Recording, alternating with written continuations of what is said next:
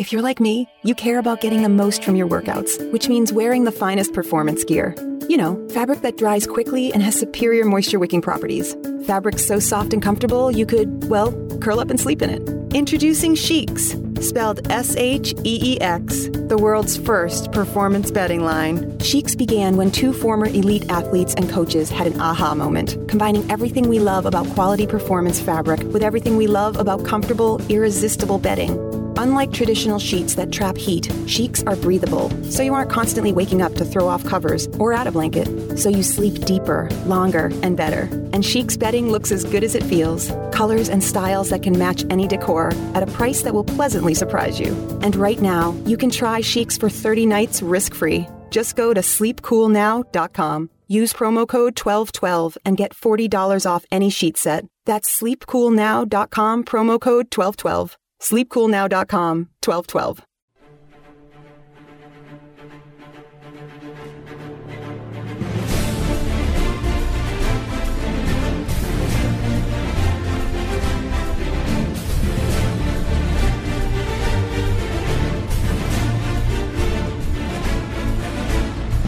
Welcome to hour number one of this edition of the Word Podcast. My name is John Ziegler, and this is your two hour weekly oasis of honesty and rationality in the desert of insanity and deceit, which is the American media, cultural, and political landscape. Thanks for joining us. Hope you caught our first podcast ever, which we, we began at the start of 2017 as we transformed what was formerly a nationally syndicated Sunday night radio talk show into a weekly podcast, which comes out on Sundays, although a little bit earlier than the live radio show did. If you didn't catch that, go to freespeechbroadcasting.com and you can listen to two full hours. In fact, we actually went over two full hours of uh, podcasting last week, which featured a very interesting and I think enlightening interview with NFL legend Franco Harris in hour number two. We'll try to do an interview, although I'm not going to promise an, an interview every single week, but we'll try to do an interview uh, as often as we can. One of the reasons why I love the podcast format in comparison to the old radio show is the old radio show was basically a slave to the clock, which meant we couldn't do more than basically 9, 10, 11, maybe 12 minute segments if we were lucky. And you had to really manipulate things just to get that much time. And then you had two long commercial breaks and a short segment in between. So there was no continuity, and it's very difficult, especially on a, late on Sunday night, to get good guests. And then even if you get them, you get to basically talk to them for five or six minutes, and then you got to stop, and it's just awkward. It just doesn't work. But for instance, with Franco Harris, he gave us 40 minutes, no commercials, and it's there in hour number two of last week's podcast. In this week's podcast, we're expected to be joined in hour number two by a guy I actually referenced last week, who's a very high profile attorney named Lin Wood. He has been involved in many very notorious cases where the news media blew it, which is really my forte, including the entire JonBenét Ramsey case. He is the family for the Ramsey attorney, and he just sued CBS and one of my many nemesises, if that's a word. Is that the correct word? I'm not even sure, but I, I don't know, but yeah, I think you get where I'm coming from. One of the guys I really don't like of many in the news media named Jim Clemente, who is part of that $750 million lawsuit you may have heard of, where uh, Burke Ramsey, the uh, son of John and Patsy Ramsey, the brother of JonBenét Ramsey, who was murdered 20 years ago last week, that's a lawsuit against CBS and a couple of other entities, including Jim Clemente, who I have – encountered uh, far too extensively on the so called Penn State scandal. I do not like him, and I'm thrilled that he's part of that lawsuit. And Lin's going to talk to us about that lawsuit and some other things that I think you'll find interesting. That'll be in hour number two of the podcast. Uh, as I will normally do in this podcast, I mean, this, this podcast is going to be a lot more diverse with regard to topics than the old radio show was. And for those of you who aren't quite sure why the radio show went away, I did write an extensive column, which you can find at freespeechbroadcasting.com for Mediaite, which goes into great detail on that. By the way, also at freespeechbroadcasting.com is an interview that I did with Vox, the liberal website, a fairly extensive interview. They they didn't exactly publish it word for word. They definitely edited out some context, some fairly important context, which I'll probably talk about later on today. But you can check that out about the end of the radio show. It's also about the conservative media and how Donald Trump's election impacted the decision to turn the old radio show into a podcast. But of course, the simplest way to explain this was best said by my four and a half year old daughter, Grace, when she appeared on the last edition of the program. And she said, It's costing money. Right. So, Grace, as usual, out of the mouths of babes comes great wisdom. That pretty much narrows it down. And speaking of how the podcast is different, we're not just going to talk politics and news, which was mostly, especially during the presidential campaign, what the old radio show was about.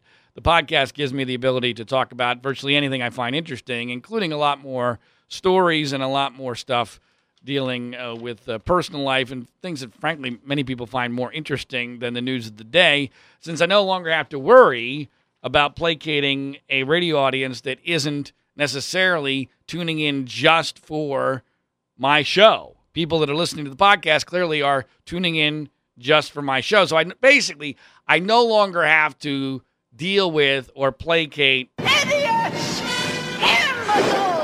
otherwise known as the Trumpsters out there, uh, who um, have no consistency, no regard for the truth, uh, are not really conservatives. And by the way, I don't care if you're conservative if you listen to this, but at least be consistent, at least care a, a little bit about the truth, which uh, clearly Donald Trump does not, and I don't think most of his supporters do either. I'm very capable of changing to anything I want to change to.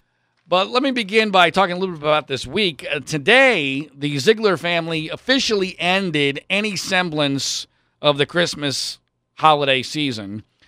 We m- made the mistake, and it was my mistake, one of many I make as a dad, to um, try to soften the blow. You know, for Grace at four and a half years old, the end of the holiday season is quite crushing because she has such a rough life as it is. I mean, she is well on her way to being a spoiled brat, which is one of the many reasons why I'm thrilled that we were able to have just barely under the deadline for my wife's biology a second kid scheduled for April because if that had not occurred, Grace would have been on the fast track to hell in a handbasket, I believe, because of the fact that she's an only child and uh, she's definitely a. You know, there's a lot of great qualities. I love her to death, but she's a brat. And with the best of intentions, last year this worked fairly well. I thought once again on this Sunday, let's get together with her grandparents on her on her mother's side, and let's go to this um, Christmas play that the Pasadena Playhouse here in Southern California puts on every Christmas season. And I give her something to look forward to as we're putting away the Christmas tree and the Christmas decorations, and there's no more gifts, and the Rose Parade is over with, and you know, there's really nothing to look forward to anymore until maybe Valentine's Day, and that's really kind of pushing it. And so we go to this thing, and you know, really nothing, nothing disastrous happened. We were able to get there without any major catastrophes, but she was a pain in the butt, as she is wont to be, um, as a spoiled brat. And this show was just horrible.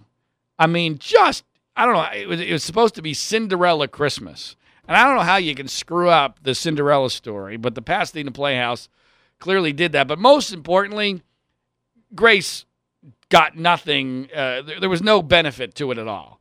Grace just basically exposed to me and her mother that she is, in fact, well on her way to being a spoiled brat. The more you do for her, the the less appreciation there is, and the more she expects, and um, and there's going to have to be some changes. And so Grace is in for some big changes in her life, uh, both with regard to uh, discipline as well as the fact that her little sister is going to be coming uh, right around the corner.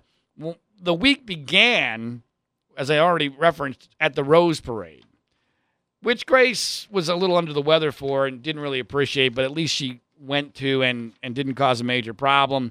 The weather wasn't all that great. It was a bit cold. In fact, this whole fall and early winter has been exceedingly cold here in Southern California and very, very rainy. You know, I, I I, I'm not a believer in global warming. I believe in climate change as a natural cyclical event.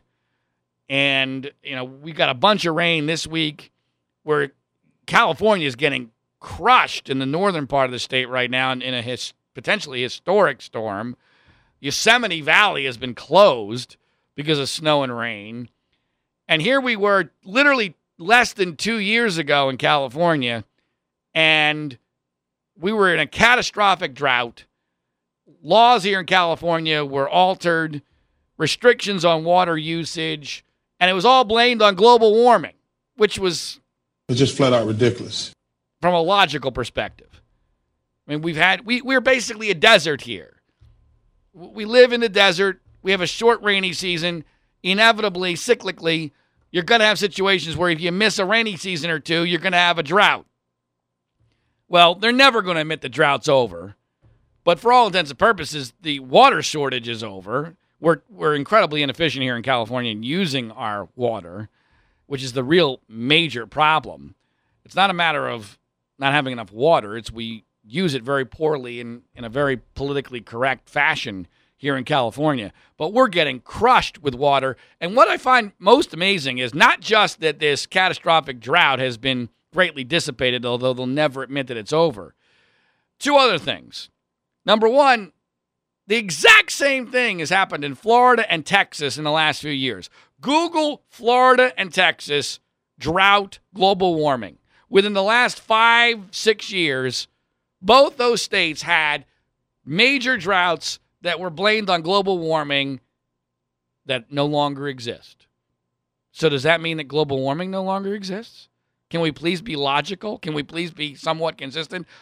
I guess in the age of Trump, those things no longer matter, even though Trump's a, apparently, at least last time he talked about it, who knows what it'll be tomorrow, but he's supposedly a global warming skeptic, climate change skeptic.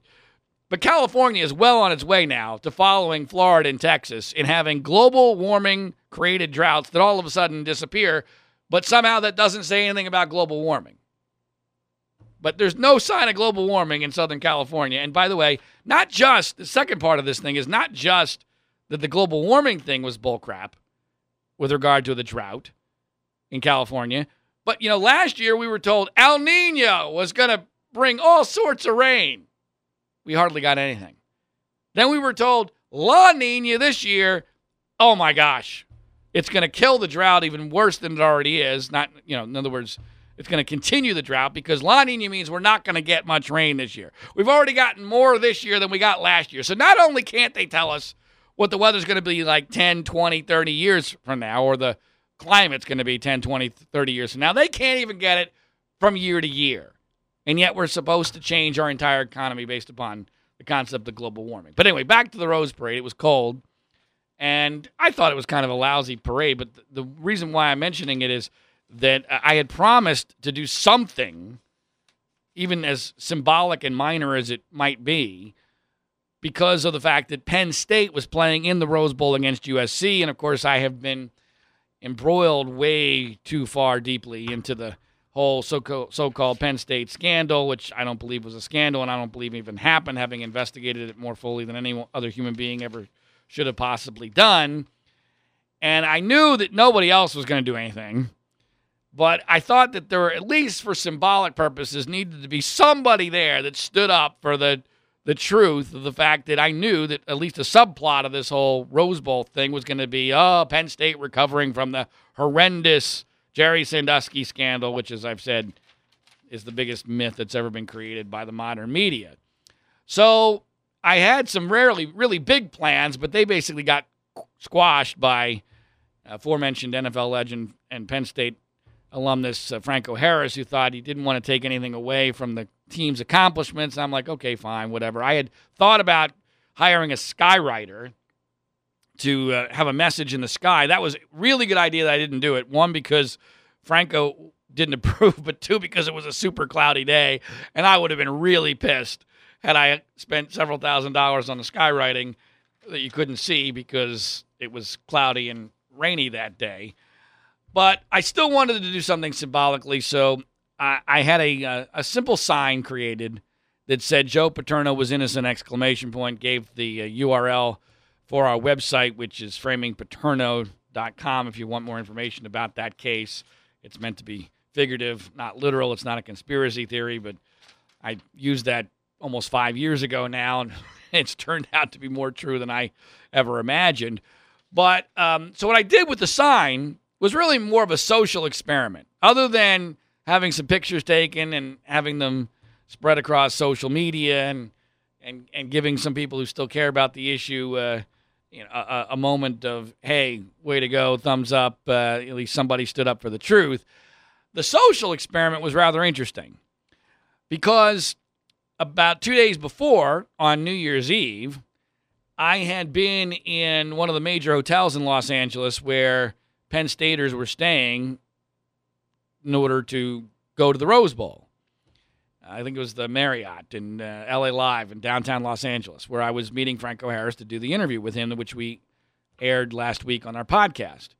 Anyway, a couple people had recognized me after I walked down from uh, Franco Harris's hotel room in the lobby there because there was like a couple of hundred Penn State fans with basically nothing to do. They were watching one of the college football semifinal games and uh, somebody recognized me and wanted to thank me for what I've done, and a couple other people then were wondering, okay, what, what's going on here? And then they saw the sign, and they asked to see the sign, and I held up the sign, and, and completely unplanned, people started applauding, and not just a few people, like the whole uh, assembly there of a couple hundred people. And had I really milked it, they they probably would have continued to applaud for quite a while, and I probably should have, but I was almost embarrassed by it, and I didn't want to create a scene. But that was an interesting social experiment because in that situation, those who were basically all in agreement that Joe Paterno had been railroaded in that whole thing were by far the majority of the crowd. So in the majority, people felt comfortable expressing their approval and with no hesitation at all expressing their approval. So then we flash forward to the Rose Parade. And before the parade, we didn't buy tickets. We're you know we're we're just on the street like a mile and a half down from where the parade is what you see on television. But before the parade starts, everyone's walking around Colorado Boulevard. So I take the sign and I just very casually walk up and down Colorado Boulevard for about a mile just to gauge reaction. And there was some negative reaction, which is just pathetic, but not unexpected. Uh, but the positive reaction was what I found most interesting because obviously a good portion, I don't know what it was, maybe 20% of the crowd there were obviously there because they were supporters of Penn State University and come into town just for the game and for the parade and they were wearing some sort of Penn State garb. And instead of overt approval of the sign, I was getting much more covert approval, like a wink, a nod, a thumbs up, a whisper, that kind of thing. Why? Well, I, I don't think it was because the the nature of the people who were responding changed much different, you know, were much different than two days before. It was because of a different atmosphere. They knew they were not in the majority, and there was a fear of being seen as approving of something that might be seen by the majority as politically incorrect or somehow bizarrely meaning that you're defending pedophilia all sorts of all the insane things that went into that whole case and and why I found this interesting were two reasons. One, the psychological explanation for why people react in certain situations, but two, because this was a real telling explanation for how and why that quote unquote scandal evolved the way that it did. Because those who knew the truth were afraid to speak publicly, at least in a loud and voracious manner, for fear of being condemned by the majority who were completely clueless and were just buying whatever the media told them. And I was seeing the personification of that phenomenon right there on Colorado Boulevard as I walked up and down the street before the Rose Parade. So, if you're curious, uh, you can check out my Twitter and Facebook feeds for the uh, photos of that. My my daughter Grace even was nice enough to hold up the sign at one point, uh, which her mother even allowed her to do, which surprised me. Uh, but we, we we end up going to the Rose Parade every other year, which is a, a nice tradition. And Grace has gone twice now, so hopefully she'll have some uh, fond memories of that, and we'll we'll continue to go into the future. Now, going from what happened with me this week to what happened in the news. Obviously, a lot of the news this week related to Donald Trump and specifically the issue of Russia having hacked, quote unquote, into the election. And there are a lot of elements of this that are just so bizarre, so out there, that I think we are officially, before the Trump presidency has even begun, we are desensitized to just how insane this is. And in fact, I think the insanity of it has been part of why Trump has not really suffered much apparent political consequence for it. Because I think for a lot of people, it is so out there, it's so crazy that people just don't believe it. I mean, his own supporters don't believe anything that's negative about him. I mean, even, even if Trump says it's true, if it's negative about him, they don't believe it. They, they, they, they believe whatever they want to believe, his supporters. So I'm not even even concerned about them anymore. But I, I think even rational people are kind of like, really? Are, are, are we really supposed to believe that like Trump's on the side of Russia and Russia is on the side of Trump and and they really did try to steal the election on his behalf? I mean, that's that seems nuts. Well, our intelligence agencies no longer think that that was nuts. They've now made it very, very clear that that's what actually happened, and they couldn't be more, more obvious, more clear about it.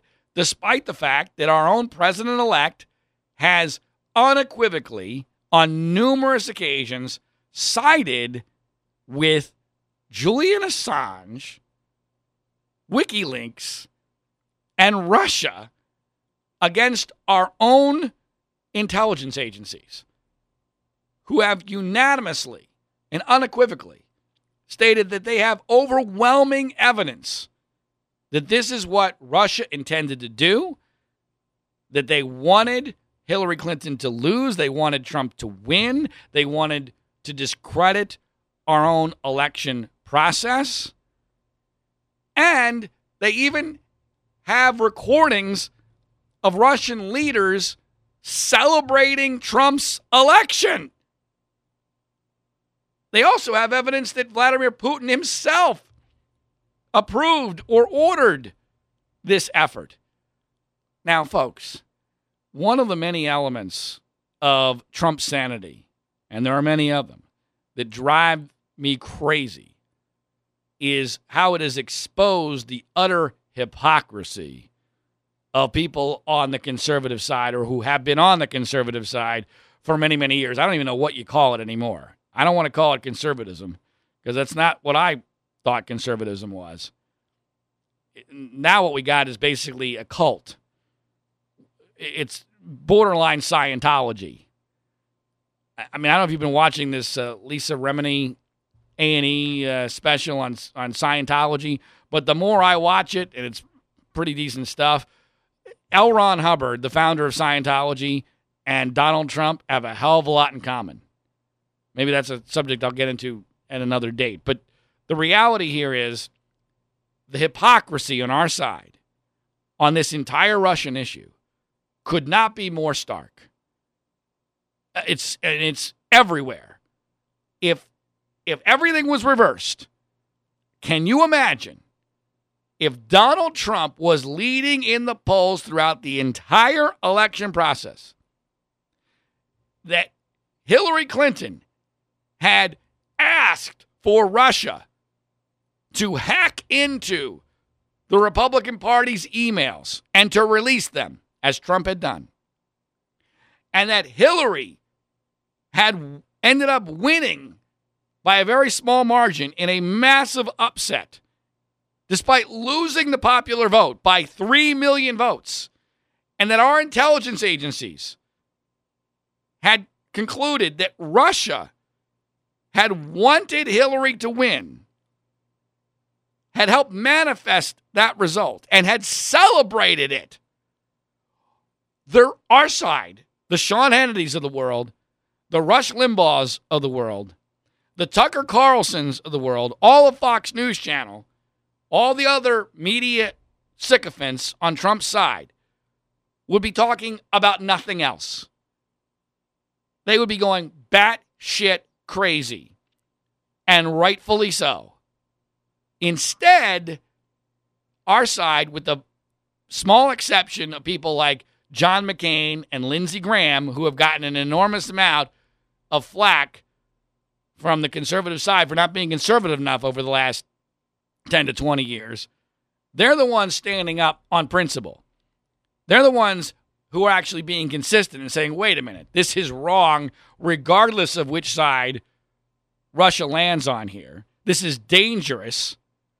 And oh, by the way, um, four years ago when Romney ran, our candidate was the one telling us that Russia was our greatest geopolitical foe. And then for years after that, everyone was telling him how he had been vindicated because he was right. Huh? How, what? How did this happen? Not to mention, we have a Secretary of State nominee, Lou Tillerson, Rex Tillerson, who um, is exceedingly pro Putin, although supposedly he's now saying good things behind closed doors. We've got a, a national security advisor who is very, who's been nominated to be, who's very pro Putin. I, I mean, not to mention all the nice things that Putin has said about Trump and vice versa. There's evidence of contact between Russian officials and the Trump campaign during the campaign. We don't even have Trump's tax returns to know whether or not he has massive financial conflicts of interest that might be the cause for him being incredibly soft on Russia. And all of this is forcing our side because it's a cult. And in a cult, it's whatever the religion says, and the leader can do no wrong. So, therefore, logic, rationality, consistency, truth, they are all out the window. So now we have to pretend that Julian Assange is a good guy. After our people rightfully said he was a bad guy for years. Julian Assange is an admitted illegal hacker. He's a terrorist. He's been charged with rape. He is a pathological liar. He claimed a DNC worker who died was murdered effectively by Hillary Clinton during the campaign because of their role in the leaks. The family of that person condemned him for that. There was no evidence of that whatsoever. By the way, just before the election, Assange claimed that he had evidence that Trump was not going to be allowed to win, among other things. How'd that turn out?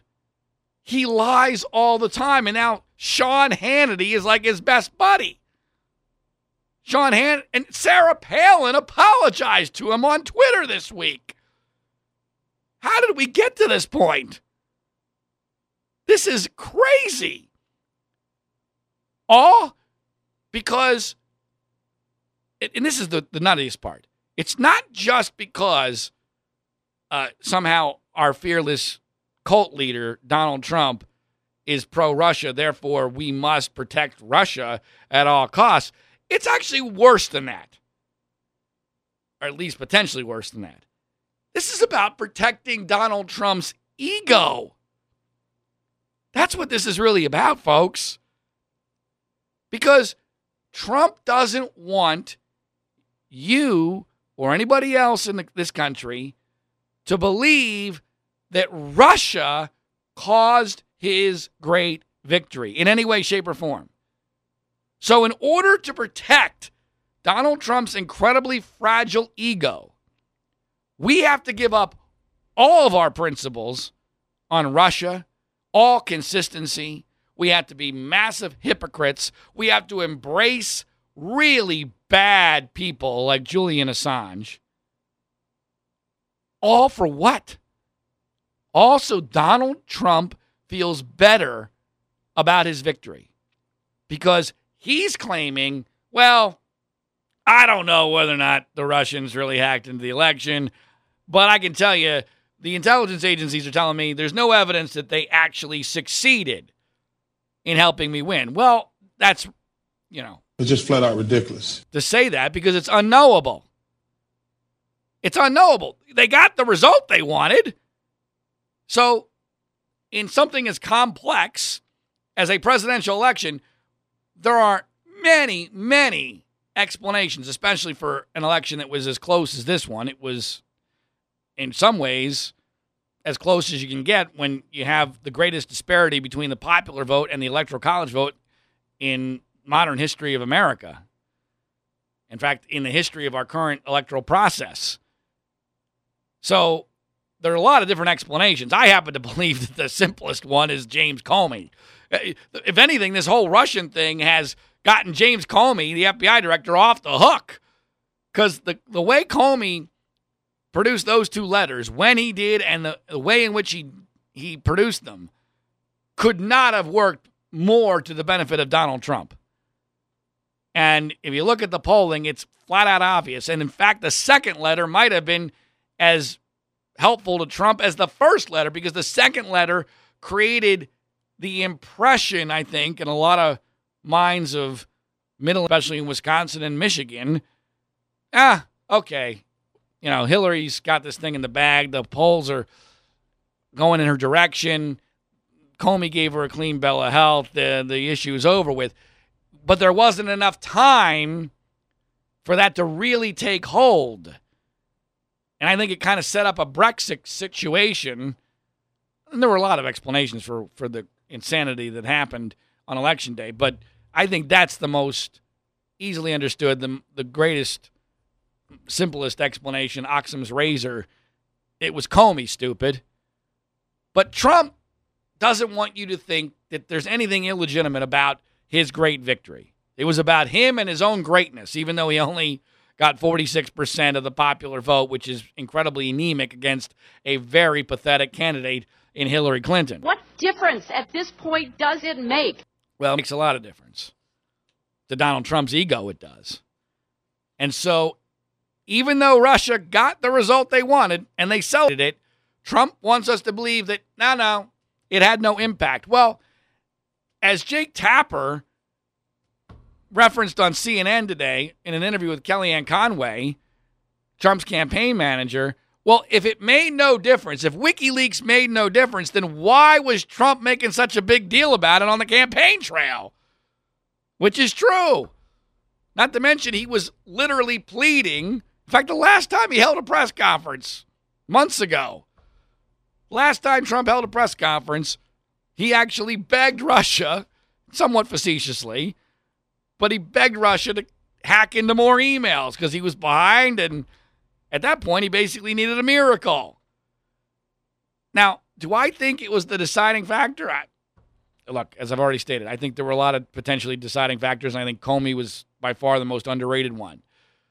But I absolutely think that the whole WikiLeaks thing sucked up oxygen that could have gone elsewhere. I think it allowed the news media to create the impression that the email, you know, to a lot of people, you got to remember, to the average voted out voter out there, all they're hearing is Hillary emails, Hillary emails, Hillary emails, Hillary emails, Hillary emails, Hillary emails. And so, and the, the, the Trump story of the day or half day would change constantly because there were so many damn scandals involving him.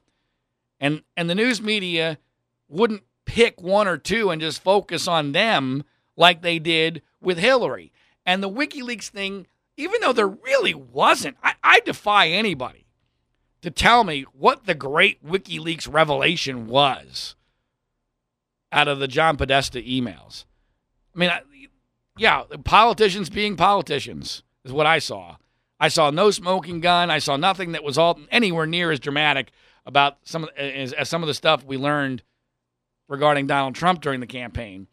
But it created the impression. It created enough smoke where people thought, well, there's fire. You know, she's corrupt. I just don't want to deal with this anymore. There's so much drama. You know, drain the swamp. I think it. I, I think the WikiLeaks thing allowed the drain the swamp mantra from Trump's side to get more traction than it would have without WikiLeaks. And we now know that drain the swamp was a bunch of bullshit. I mean, because Trump's being as swampy as anybody else, as Hillary probably would have been had she been elected, based upon the way he's conducting business and his own personal conflicts of interest, his own business interests. Still hasn't re- uh, released his tax returns. Who he's hiring for certain positions. Goldman Sachs is basically running the show, or old, you know, old Goldman Sachs workers. It's incredibly hypocritical and very, very swampy. But the more important thing here is, and this is my major issue with the entire Trump candidacy, and that is we're making a bad deal. We are giving up way more than we're going to get. And that's under the best case scenario. And we are giving up all of our principles. When I say we, the whole right wing conservative, whatever you want to call it now, wing, both in the media and in the political realm.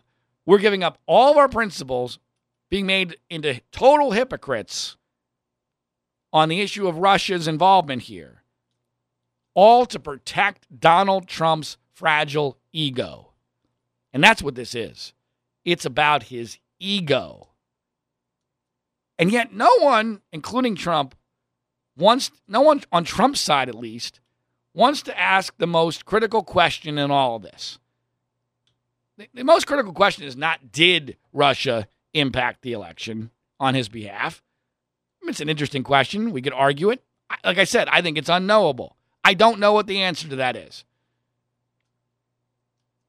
But I'll tell you what the bigger question ought to be why? Why does Russia want, or did Russia want Trump to beat Hillary? Why does Trump appeal to Vladimir Putin so much over Hillary Clinton?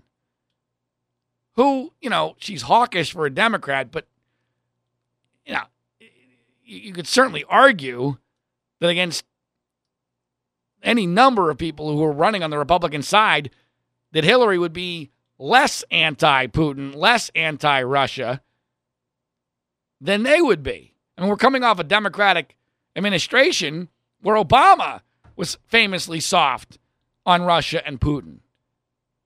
And so, why is Trump even more appealing to Putin and Russia than Hillary?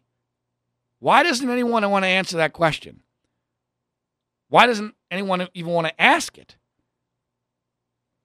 But the sycophants in the Trump media, and ha- Sean Hannity is the absolute worst. And I've mentioned this before. Hannity has gone after me on Twitter many times. Come and get me, big boy. If you got nothing better to do after you won, dude, you won. You're living in a big house making tens of millions of dollars a year. And I just dropped my small nationally syndicated Sunday night radio show. But if I bother you that much, boy, that's pretty telling. But Sean Hannity now being a fanboy of Julian Assange and of Russia. In fact, just today, Hannity tweeted out basically implying, well, you know, I'm paraphrasing, but this is basically what he meant. You know, United States and Russia were allied together in World War II. Shouldn't that mean something? Well, uh, first of all, that was um, 70 years ago. Second of all, the terms of that alliance were incredibly tenuous. We were allied with them only because they hated Germany's guts and they had that second front covered. So strategically, it was basically the enemy of my enemy is my friend situation. As soon as the war ended, they fucked us over. Because FDR was old and tired, and Churchill, I don't know, I guess was just thrilled that Great Britain wasn't going to be speaking German. And so, and of course, Hannity, I'm sure, has no clue about the history of it all. But that's how far now we're willing to go. Our leaders are willing to go to protect the cult leader, Donald Trump. And again, it's all because of his ego. That's what's so pathetic about it. And we're seeing this in so many different elements with regard to Trump. Every day on Twitter, every day on Twitter, Donald Trump feels like he needs to create some sort of a story, and it's almost always motivated by his ego, and it almost always has negative consequences that his own cult like followers have no clue about. We saw it this week again with Toyota. About once a week now. He's not even president yet. Can you imagine what the impact's going to be once he's president?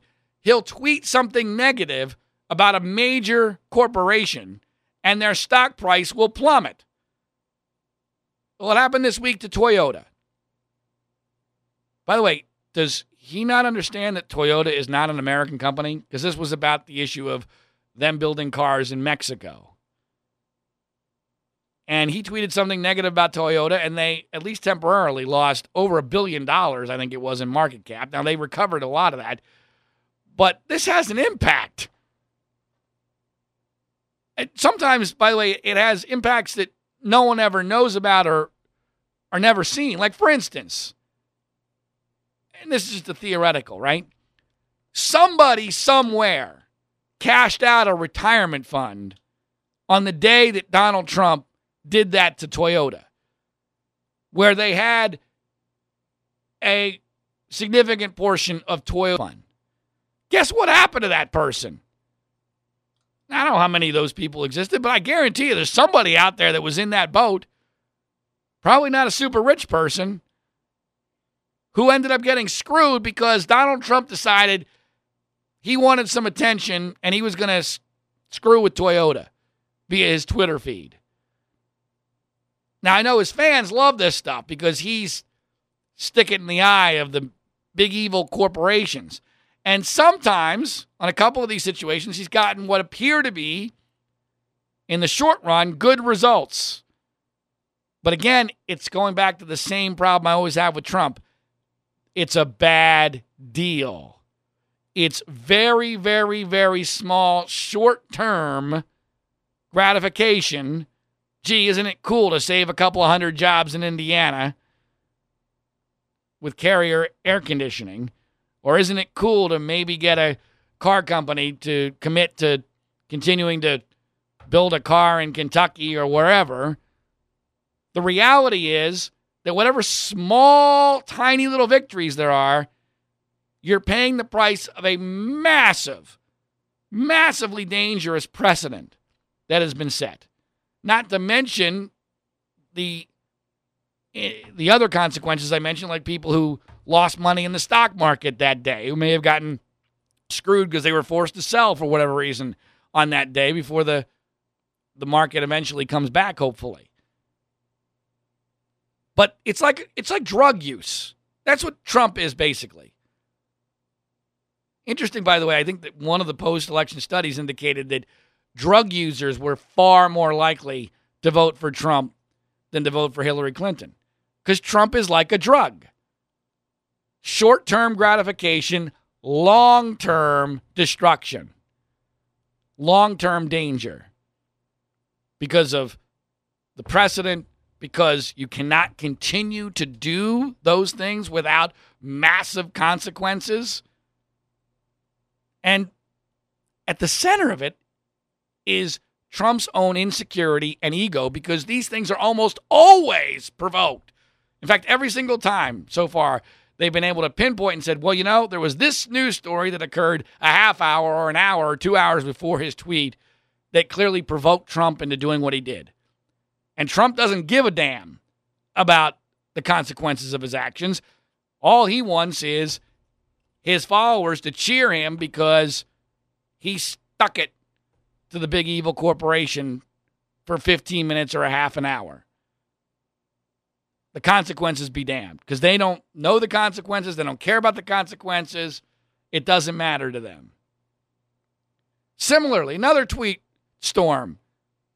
The president elect of the United States of America, less than two weeks from being inaugurated now, chose this week to spend his morning attacking Arnold Schwarzenegger. Why Arnold Schwarzenegger? Because Arnold Schwarzenegger took over the NBC show The Apprentice, which used to be hosted by Donald Trump. What was Arnold Schwarzenegger's great crime? The premiere of the new version of The Apprentice did not do, according to Donald Trump, nearly as well in the ratings as Donald Trump's version of The Apprentice. Now, I didn't take a look at the numbers. I'm presuming Trump's telling the truth, but that's always dangerous because, frankly, I don't know why anyone believes anything Donald Trump says because he's a pathological liar. But let's presume that that's true. Uh, first of all, so what? You're the president elect of the United States of America. And you're so insecure that you need to publicly go after Arnold Schwarzenegger because for one night the ratings weren't as good on NBC. Making this even more bizarre is the fact that Donald Trump is still technically the executive producer of The Apprentice. So, in theory, if he cared about anybody else but himself, or even frankly, if he did care about himself, he should be rooting for the show, helping the show. But no, no, no, no. His ego is so big, so needy, his insecurities so great that any opportunity he can to show that he is better than somebody else, he cannot restrain himself. Now, in isolation, who gives a damn? It doesn't really matter other than it's unbecoming of the president elect of the United States of America. That used to mean something, it no longer does in the Trump era. But my concern, as it always is with Trump, is this is an example of what's going to come back and haunt us again in some other realm. His lack of control, his motivation being entirely based in ego and self gratification and his own insecurities. There are going to be major pressure filled decisions. What's going to happen in a crisis, for God's sake? And that Twitter feed, which apparently is not going to be shut down, I mean, that is a big deal because the news media treats that as if he has gone on television and made an announcement, a presidential announcement. They're like presidential decrees once he's he's officially inaugurated, which gives them even more power than they already has. They already have as president elect, which means, in all likelihood, their impact on, for instance, on the stock market are going to be greater than they already are. And that only is going to embolden him more, not less. And nobody close to him is going to say, stop it. Nobody. Because if you do that and Trump doesn't agree, guess what? You're kicked out of the kingdom. You no longer have access to the king. And nobody wants to do that. Trump wants sycophants around, he wants yes men. And you know what's most amazing to me about the Schwarzenegger Twitter feud this week? Is that Donald Trump and Arnold Schwarzenegger are basically the same people. And Arnold Schwarzenegger is a big part of the reason that I could never get on the Trump train. Living here in California, it was obvious, obvious having lived through Arnold Schwarzenegger's governorship, that Trump was going to follow the same model. Obviously, Schwarzenegger got in on big talk, big celebrity, big media coverage. He was going to blow up the boxes, change the way Sacramento works, change the way the state works. He was a action hero who was afraid of nothing. Well, guess what happened? He got into office. He tried that out for a couple of months, lost in a an election where he had a couple propositions on the ballot, and all of a sudden the pit bull turned into a pussycat and he reverted back to his natural instincts, which is love me, love me, love me. He's got a very liberal wife, Maria Shriver, much like Trump has a very liberal daughter, Ivanka. Might as well be his wife for all intents and purposes. She's essentially going to be first lady. So Ivanka is basically the same as Maria Shriver. And as soon as he hit that wall, Schwarzenegger turned into a Democrat, and the Republican Party has been obliterated in California ever since. Now, there are a lot of other reasons why the Republican Party in California is completely obliterated, but Schwarzenegger was the last chance to save it. And it has always been my view that, from a personality standpoint, that Trump was actually more likely to turn out like Schwarzenegger than Schwarzenegger was. Because Schwarzenegger at least had a semblance of conservative principle in his background. If you listen to Schwarzenegger throughout his career, he didn't become a quote unquote Republican 15 minutes before he ran for governor. He had actually spoken extensively and somewhat eloquently about some conservative ideals. He was never a right wing conservative guy, but you could never get elected in modern California that way anyway. But he was absolutely, in his verbiage, a Republican. Trump never was. Trump was always a liberal Democrat, except on some very minor issues. And so, what concerns me most about Trump politically is that if he hits the same wall, not the wall that Mexico is not going to pay for on the southern border, but the figurative wall, if he hits that wall and he reverts back to his natural instincts and he has all this leverage over the Republican Party, he's going to go left because that's what's going to get him loved. There's only two things that get him lo- that loved. His base will love him on the populist agenda, which is not conservative, not Republican, and the media will love him if he does liberal things. And his daughter will love him if he does liberal things. Not to mention also her husband, who's going to be a major White House advisor. So that's where we're headed with Trump. It's the Schwarzenegger absolutely created, I think, the script for what is likely to happen with Trump. Now, how exactly it's going to turn out, nobody knows. Circumstances will dictate that. But that's what I found so funny about the Trump Schwarzenegger feud this week. They are very similar personalities, and Trump is very likely to follow the same path. He got the he followed the same path to election under bizarre circumstances, claiming to be a Republican, and then he turns into a Democrat once he's in office. This was one of the many reasons why I was so confused that my old radio co-host Leah Brandon jumped on the Trump train so dramatically because she was here in California with me at KFI in Los Angeles as I predicted exactly how the Schwarzenegger governorship would go, and every day we saw it. And every day we saw the consequences. And yet, even someone like Leah jumped on the Trump train because it's, it's a cult. That's what it is. It's not based in logic, it's not based in truth, it's not based in consistency. It requires massive hypocrisy. It requires leaving all rationality at the door and basically putting all your eggs in the basket of hope. Hope. And look, I know I'm bashing Trump a lot. I expect him to do some things that are much better than what Hillary Clinton would do. But are they going to be worth it in the totality and in the long run?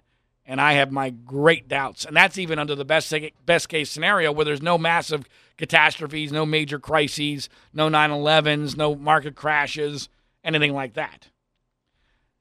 By the way, one of the elements that has me most concerned from a specific issue about Trump is what's going to happen with the Supreme Court and the replacement of Antonin Scalia. And I wrote a fairly extensive column this week for Mediaite, which you can find at freespeechbroadcasting.com, which deals with that issue, which really came to a head for the first time this week as Chuck Schumer, the Democratic minority leader in the Senate, effectively promised on MSNBC that he would do everything he could to stop Trump from getting anyone approved to the U.S. Supreme Court, while Mitch McConnell, the Senate Majority Leader from Kentucky, he countered by saying, I found this laughable, that the American people would never, never allow the Democrats to, and I'm paraphrasing, they would never allow the Democrats to delay Trump's appointee from being approved or preventing Trump from getting whoever he wanted to be the next Supreme Court justice so that we would finally go back to nine, since we've been at eight justices ever since the death of Scalia. And in the column, I write that that's delusional because outrage is over, folks. There is no outrage. We have learned, especially on substantive issues, the American people don't care about crap. They don't care about anything. They certainly don't care all that much about whether or not the U.S. Supreme Court has eight members or nine members. It's had eight members for almost a year now, and nothing in our lives changed. There's been no negative consequence to that. And that was done because of Republican obstructionism, which, by the way, I approved of back when I thought we, were, we had at least a shot at getting a true Republican president. The idea that we put all of our eggs in giving Trump the ability to make that choice is bizarre to me and very troubling. But that's the reality of it. We are where we are. And I, I guess I'd rather have Trump choose it than Hillary, only because Trump does have to answer to Republicans and Hillary does not. But I am of the belief that if Chuck Schumer and the Democrats play their cards right and have any luck at all, my prediction is that in the end, one of two things will likely happen. Either we will remain at eight justices up until the midterm elections. And I think that's kind of a long shot, but that's at least a theoretically possible scenario. Because let's face it, Republicans gave up the moral high ground. They already obstructed even a hearing for Garland, Obama's nominee, Merrick Garland, for almost a year. So they can't now say that somehow the country is in peril because we only have eight justices. And the media doesn't care about this issue. The public doesn't, by and large, care that much about it. And once the midterms start, both parties will actually have an incentive to use it as a political wedge. So that's possibility number one. The more likely scenario here's what I think will happen I think Trump will nominate someone from his list of 20 or 21 that are approved conservatives. Schumer will filibuster the fuck out of that person.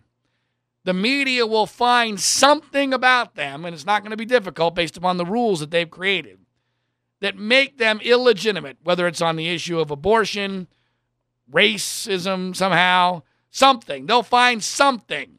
And by the way, I wouldn't even put it past Trump to do this on purpose, to nominate someone on the list who already has a poison pill within their nomination. Because he needs to nominate somebody from the list Otherwise, he loses all credibility among the Republican, the old guard Republican base and conservatives, and even even Rush Limbaugh, maybe not Sean Hannity, but even Rush Limbaugh would have a tough time defending him if he doesn't nominate someone from the approved list. But someone from the approved list gets treated basically like Garland by the Democrats, although the Democrats aren't in charge, so they, they won't have the full ability to completely ice this person like Garland. But they fight this they fight the, it with a filibuster for a long enough period of time to where eventually Trump gets tired of it. And Trump's MO is not to fight. He'll claim he'll fight, but he doesn't. I think Trump will eventually cave. I think Trump will negotiate as he always does, much like he did with the Trump University lawsuit, where he ended up settling for $25 million after saying he would never, ever, ever, ever settle.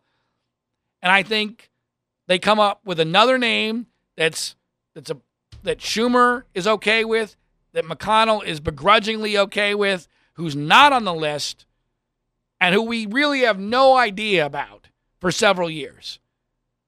And think about that, folks. That's the most important part of why a cave on a Supreme Court justice is so easy for Trump. While going off the list will have some repercussions for him, he's going to be able to claim victory like he always does. Claim victory. Doesn't matter how badly you get your ass kicked, just claim victory and your cult followers will believe you. And with regard to a Supreme Court justice, this is particularly easy because no one knows how good or bad a Supreme Court justice choice is for years. It takes at least a couple of years before you have a really good idea. Was this person really a conservative or are they liberal? And the, the Bushes got burned a couple of times on Supreme Court justice picks that they thought were conservative. I've, I've always thought if the Bushes couldn't pull this off, how in the world is Donald Trump going to pick a hardcore conservative, get him through the U.S. Senate, get him approved? I, I just find that hard to believe. Now he's he's surprised me before. And I hope this is one of the areas where I really hope I'm wrong. I desperately hope I'm wrong. I would love for a true constitutional conservative to replace Antonin Scalia. And if that happens, you know what? That would pay for a lot of Trump mistakes that are inevitable. But I just think there's a very good scenario. It's not 100%. I don't know what percentage it would be, but I think it's over 50% that in the end, someone not on the list ends up being approved as the next Supreme Court justice to replace Antonin Scalia. All right, so, but we'll see. I mean, you know, obviously this is going to be a subject that will be talked about uh, for weeks and months to come. Now, if you want if you want more details on my opinion on that, go to freespeechbroadcasting.com and check out my column. And also, make sure you check out hour number 2 of the podcast which is coming up. But before you do that, do yourself a favor. If you sleep, I know most of you do. And you use and you use sheets when you sleep, which I know most of you do. Do yourself a favor and listen to this really important message. Coffee? Oh, thanks. How did you sleep? Ugh, like a baby. I don't want to get out of bed. Ever. These sheets are mm, incredibly soft. What did you say they're called again? Performance bedding by Sheex. Performance bedding? yeah, they're made from super high tech performance fabric. They're incredibly breathable, so you're not waking up at night throwing covers off and then an hour later throwing them back on. Huh. No wonder I slept so good. Since I started using Sheex, I sleep like a baby. No more sweaty nights for me. No? Well, Well, I like them because they're soft. They feel like mm, silk. Performance fabric, huh? Maybe we should. Oh, I don't know. Try them out again. Comfort and performance for better sleep. That's Sheex. S H E E X. Sheex. Try Sheex for 30 nights risk free. Go to sleepcoolnow.com. Use promo code 1212 and get $40 off any sheet set. That's sleepcoolnow.com, promo code 1212. Sleepcoolnow.com 1212.